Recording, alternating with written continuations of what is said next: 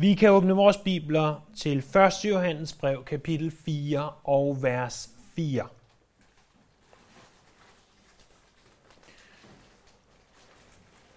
Havde du været i blandt de udvalgte, som oprindeligt havde modtaget det her brev fra Johannes? De fleste tror, at de boede i Efesus, dem der modtog brevet, men egentlig er det ikke det vigtigste. Men havde du været i blandt dem, så havde du med rette og muligvis haft en portion frygt. Fordi du får at vide i det her brev, at der er falske lærere, falske profeter, og de vil forsøge at forføre dig. Og spørgsmålet, som hver af os, hvis vi havde været de oprindelige modtagere, ville stå for, ville være, må jeg blive ledt vild? Der er ingen tvivl om, at du og jeg i stadig stigende grad bliver udsat for falske lærere, falske profeter. Vi behøver blot scrolle ned over Facebook, eller måske tænde for fjernsynet, eller gå i visse former for såkaldte kirker. Der vil være falske lærere, der er ganske udbredt.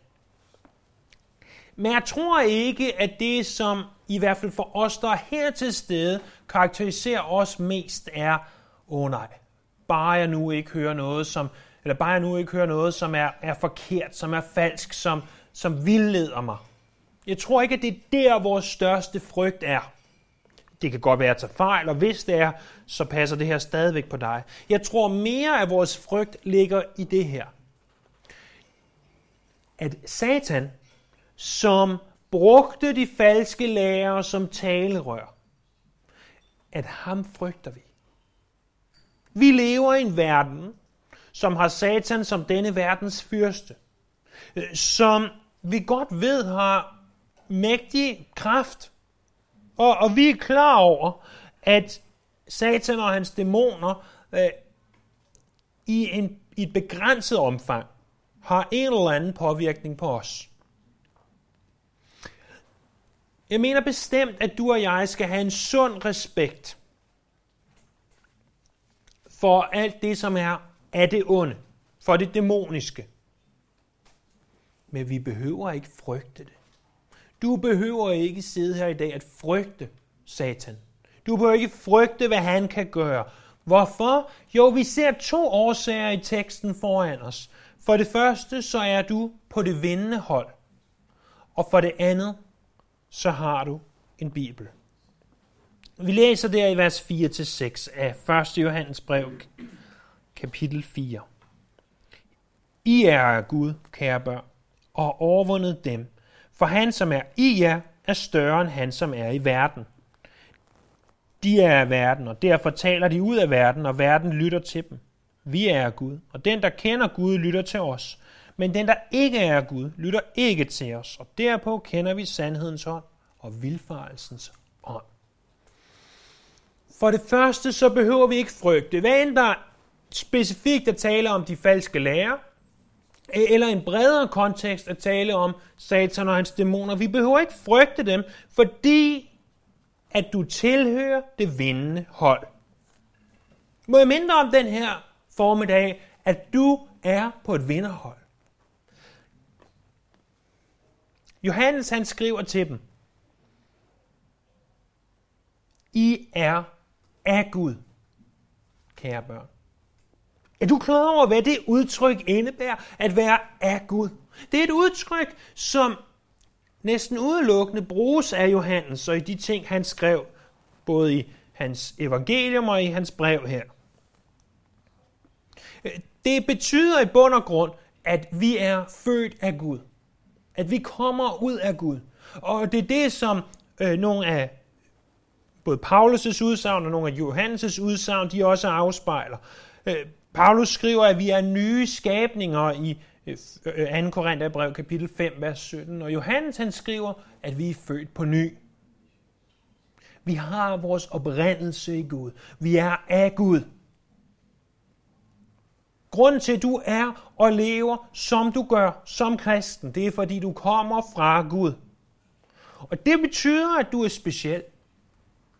Du er anderledes. Du er Guds barn. og du spiller på hans hold. Du er på et vinderhold. Samtidig med, at du er på et vinderhold, så det hold, du kæmper imod, er et taberhold. Du kæmper imod de, som er af verden. Prøv at se igen. Der står, I er Gud, kære børn, og I har overvundet dem. Det er de falske profeter. For han, som er i jer, det er Jesus, er større end han, som er i verden. Det er Satan. Du kæmper imod et taberhold. Dem, som er af verden, det er Satan og hans profeter og hans falske lærere, som bruges som hans talerør.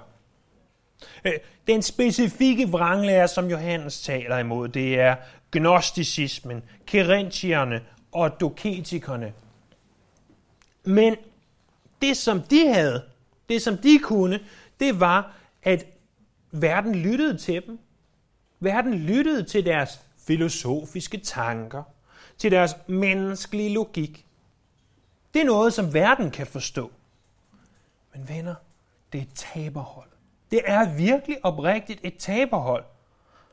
Hvis det havde været en stor fodboldkamp, så havde, og hvis hele verdenshistorien havde været en stor fodboldkamp, jamen, så er det taberhold, og vi er på vinderhold. Det er næsten som om, det er snyd, det her. Og det er kun næsten. Og årsagen til, at det er snyd, det er, fordi at taberholdet har ikke en chance. Ikke en eneste. Ikke imod vinderholdet. Jeg kan godt lide at opmuntre mennesker. Jeg kan godt lide at sige positive ting til dem. Men det er altså ikke på grund af dig, at vi er et vinderhold. Det er ikke på grund af mig, at vi er et vinderhold. Det er på grund af vores anfører. Det er på grund af vores kaptajn. Det er på grund af ham, som går foran os. Det er på grund af Jesus. Johannes han skriver, at I har overvundet dem. Her har vi et ganske interessant græskord, som det står i det græske Nye Testamente, er det nanikatei, eller fra ordet nikao. Og det siger du måske, det betyder ikke så meget, men nogle af jer kan kigge ned på jeres sko. Jeg ved ikke, om nogle af jer rent faktisk kan. Det er ikke ASICS, det er heller ikke CONVERSE, men det er Nike. Ordet Nike kommer af nikao, at overvinde, at sejre. Så hvis du går i Nike-sko, så går du altså i sejrsko. Den har de nok tænkt over mere end 5 minutter, inden de gav navnet Nike. Det betyder at sejre, at overvinde. Og han siger, at han, som er i jer, altså Guds ånd specifikt, er større end han, som er i verden, Satan. Det er ikke fordi, at brevets modtagere var specielt stærke eller specielt åndelige. Ligesom at du og jeg kan sige, jamen, vi er os. Vi lever vores liv med Jesus, og vi lever det fra dag til dag, og indimellem så føles det som sådan en kamp, at hver morgen så står vi ud af sengen og går i gang, og Satans angreb kommer imod os. Og den eneste grund til, at du ikke taber, det er ikke dig. Det er vores anfører.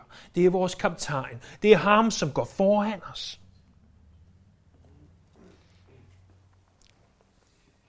Hvis nu vi kigger tilbage i Det Gamle Testamente, så var der en mand som Abraham.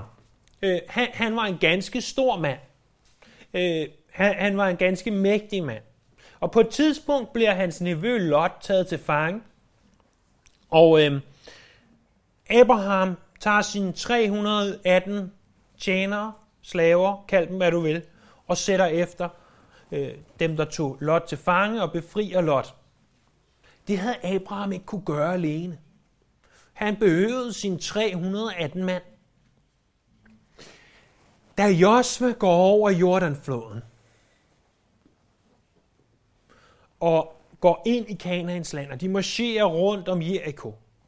Ganske vist får Gud murene til at falde.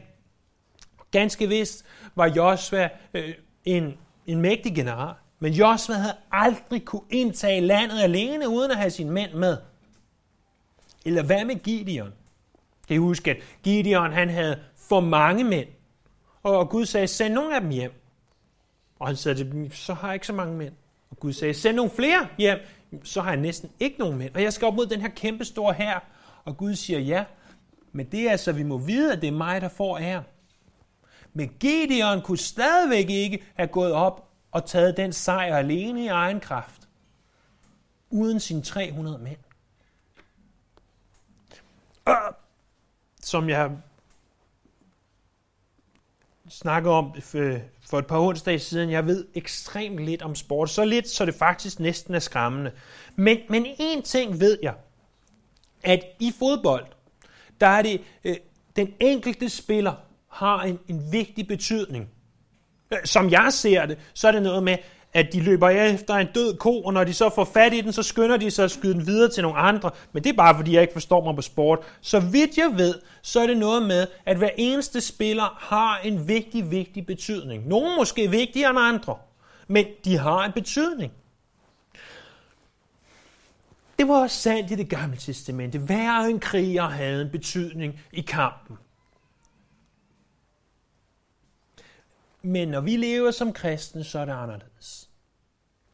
Hvis Jesus var Abraham, hvis Jesus var Josva, eller hvis Jesus var Gideon, der behøvede deres mænd, så behøver Jesus ikke os for et sejr.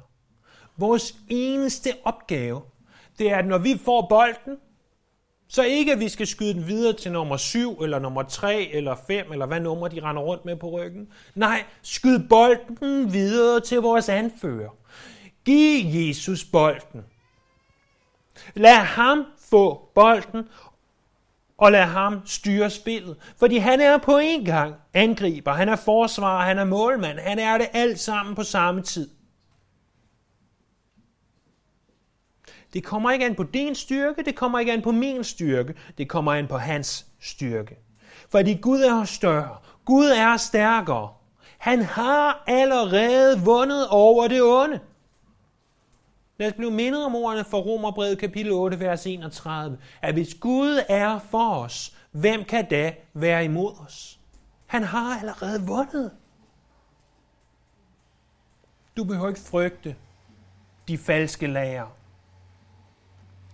Og du behøver heller ikke frygte Satan. Sund respekt, fint. Men ikke frygte, fordi du er på det vindende hold. Satan står ikke en chance imod dig. Fordi han, som er i dig, er større end han, som er i verden. Vi er på vinderholdet. Vores eneste opgave er at sige, Jesus, den kan jeg heller ikke klare. Den kan jeg heller ikke klare. Vil du lige tage dig af den? Han, som er i os, er større end han, som er i verden. For det andet behøver vi ikke frygte, fordi vi har Bibelen. Det er det, vi ser der i vers 6. Vi er af Gud, og den, der kender Gud, lytter til os.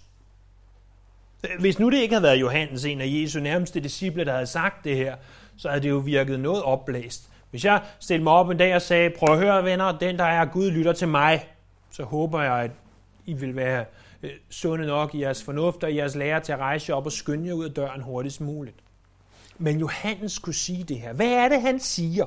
Han siger, at den, der er Gud, altså den, der er en kristen, han lytter til os. Med os menes apostlene. At lytte til apostlene, det er det, som vi i Apostlenes Gerninger, kapitel 2, vers 42, kalder for apostlenes lære. Med andre ord, den, der er af Gud, læser Det Nye Testamente. Og vi kunne brede det endnu mere ud. Den, der er Gud, læser Det Gamle Testamente og Det Nye Testamente, det som vi også kalder for Bibelen. Fordi når den kristne læser Bibelen, så ved han eller hun, hvad Bibelen er, nemlig Guds ord. Han ved, at når Bibelen siger noget, så er det i virkeligheden Gud, der taler. Er det ikke også det, Johannes han skriver, vi er Gud, vi er apostle, vi kommer fra Gud, og den, der kender Gud, den, der er kristen, lytter til apostlene. Hvorfor? Fordi at når apostlene talte i Bibelen, ikke i alt, hvad de sagde, men når de talte igennem Bibelen, når de skrev igennem Bibelen, når Bibelen taler, så taler Gud. Det er sandt, at Gud han brugte mennesker til at nedfælde, hvad der står i Bibelen, og han brugte deres personligheder. Men han havde sådan forberedt de personligheder, at slutproduktet, det du og jeg, vi kan holde i vores hænder i dag. Det er det, som han ønskede at sige til os. Jeg er godt klar over, at manuskripterne fører ned gennem tiderne, og der er nogle få steder, hvor vi rent faktisk er lidt i tvivl, om vi har den originale tekst, men det er meget, meget få steder. Så at du kan med temmelig stor sikkerhed, og vi taler sådan noget 99,9% sikkerhed, at når du åbner din bibel og læser, i det du selvfølgelig forstår ordene og forstår grammatikken, vide, at det, som der står, det er det, som Gud han ønsker at sige. Og endnu vildere end det, vi kender forfatteren. Vi kender ham personligt. Og når vi ikke forstår, så kan vi spørge om hjælp. Paulus skrev om det her til menigheden i Thessaloniki. Han skrev, da I modtog Guds ord, som I hørte af os, tog I ikke imod det som menneskeord, men som det i sandhed er, Guds ord. Og det virker i jer, som tror. Vi har igennem hele Bibelen et gennemgående tema, at de mennesker, der er af Gud, de mennesker, der ønsker at leve tæt på Gud, de lytter til Guds ord, de respekterer hans ord. Blot nogle få eksempler. Blandt andet i Nehemias kapitel 8, der ser vi, at folket stod op hele morgenen og lyttede til skriften og til udlægning for skriften. I salme 119 har i alt 176 vers. Det er det længste kapitel i Bibelen. Og med nogle få undtagelser, så nævner hver eneste vers Guds ord og et eller andet aspekt af Guds ord. I Markus kapitel 6, vers 34, der kommer Jesus, og så ser han skarne. Og så står der, de er som får uden en hyrde. Og han ynkede sig over dem. Og ikke at så fortalte han dem nogle gode historier, eller så satte han sig ned i en rundkreds og drak te med dem, eller noget den stil. Nej, han lærte dem mange ting. Og vi ser fra andre afsnit i evangelierne, at de ting, han lærte dem, det var det, som Bibelen sagde. I Apostlenes Gerninger kapitel 6, i det, at kirken er ny, men alligevel begynder at blive etableret, der ser vi, der er et problem. Der er det problem, at apostlene er nødt til at bruge for meget tid på at give mad ud til fattige enker. Det var godt at give mad til fattige enker, men apostlene var nødt til at fokusere deres tid på det vigtigste. Og det vigtigste beskrives i Apostlenes Gerninger kapitel 6 som bønnen og tjenesten ved ordet. Paulus opfordrer, som det aller sidste kapitel, han skrev, Timotheus til at prædike ordet, stå frem i tide og i utide. 2. Timotheus kapitel 4, vers 2. Men ikke bare har den kristne en bibel. Ikke bare lytter den kristne til Bibelen. Når vi lytter til Bibelen, så har vi i Bibelen det, som man i hvert fald i gamle dage kaldte for en drejebog. Og jeg slog det danske ord drejebog op. Og grunden til, det hedder drejebog, det er åbenbart, fordi det er efter den bog, at man drejede kameraet. Så når vi har den her drejebog, der fortæller, hvad skal der ske i vores film, vil det typisk være, jamen så er det, fordi at efter drejebogen drejede man kameraet i den rigtige retning. Bibelen er lidt som en drejebog, fordi at Johannes han skriver, derpå kender vi sandhedens ånd og vildfarelsens ånd. Hvorvidt det specifikt henviser, det her med sandhedens ånd og vildfarelsens ånd, altså derpå, om det specifikt henviser til, at vi lytter til apostlenes lære, eller det er en bredere kontekst fra kapitel 4, vers 1, taler om, at vi støtter os, prøv at se der i midten af vers 2, at Jesus Kristus er kommet i kød.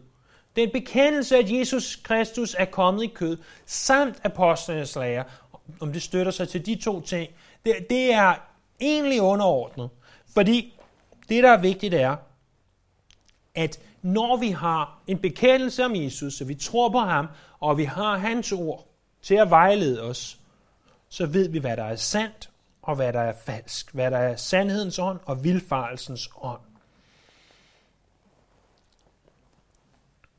Der blev i 80'erne lavet nogle film, der hed Tilbage til fremtiden. Og jeg synes, Tilbage til fremtiden, det var nogle virkelig, virkelig sjove, underholdende film. Desværre sidste gang, jeg forsøgte at se dem, opdagede jeg, at de bandede og svoglede så meget, at jeg var nødt til at slukke for filmen.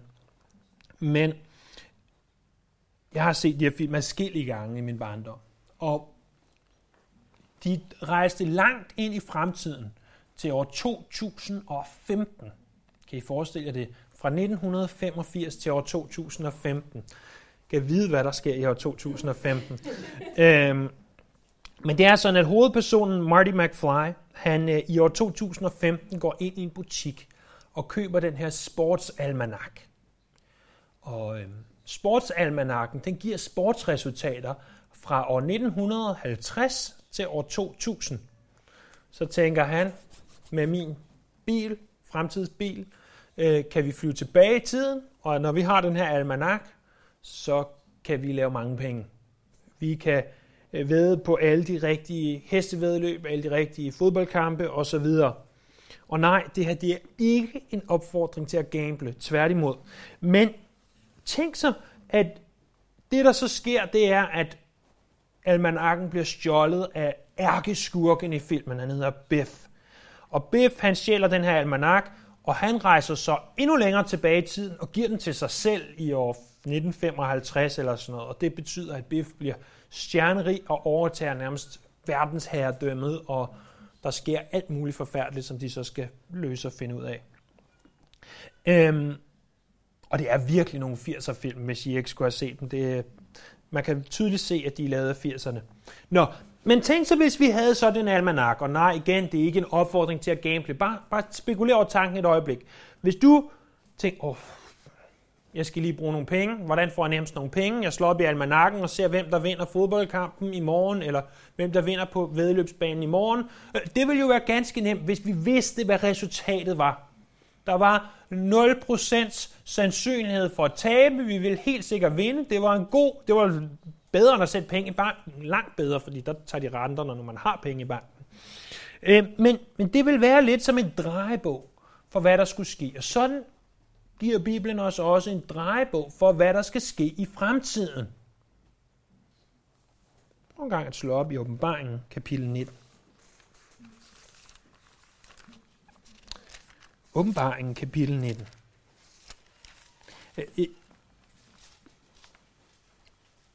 Jeg vil gerne læse fra hele kapitel 19, hele kapitel 20, hele kapitel 21 og hele kapitel 22. Men jeg ved godt, at de fleste af os vil tabe koncentrationen og ikke følge med, hvis 4 kapitler fra Bibelen blev læst højt.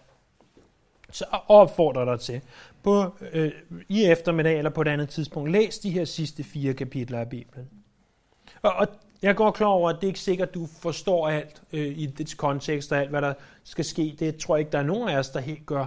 Men prøv bare at høre det første her fra kapitel 19, vers 11, og så se, om du ikke også bliver begejstret i dit hjerte. Og jeg så himlen åben, og se, der var en hvid hest, og han, der rider på den, hedder Tro og Sandro, og han dømmer og strider med retfærdighed. Hans øjne er som lugende ild, og på hovedet har han mange kroner, og han har et navn indskrevet, som ingen kender, undtagen han selv. Han er klædt i en kappe dyppet i blod, og hans navn er Guds ord. Herrene i himlen fulgte ham på den hvide hest, og han var klædt i lysende, rene lindeklæder. Ud af hans mund står et skarpt sværd, som han kan slå folkeslagene med, og han skal vogte dem med et jernscepter, og træde Gud den almægtiges harmes vrede i vinpersen. På sin kappe og på sine hofte har han navn skrevet, kongernes konge og herrenes herre. Her kommer Jesus, ikke som den ydmyge tjener, men som en sejrherre, ridende på en hvid hest. Som holocaust-overleveren Corrie ten Boom sagde, frygt ikke. Læs i stedet Bibelens sidste sider. Jesus er sejrherre. Jesus er sejrherre. Og venner, den her verden, den kan nemt virke ganske, ganske skræmmende. Og til tider kan det virke, som om der ikke er meget at stille op. Men Jesus har allerede sejret på korset. Og han vil sejre ultimativt, som vi læser om det i Åbenbaringens sidste kapitler. Vi er, venner, på det vindende hold.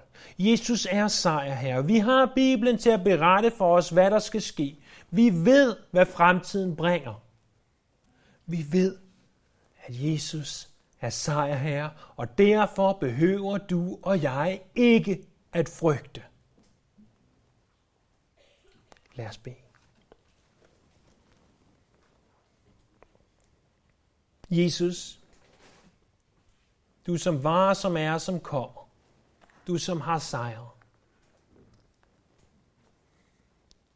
Tak, at vi ikke behøver frygte. Tak, at vi er på det vindende hold.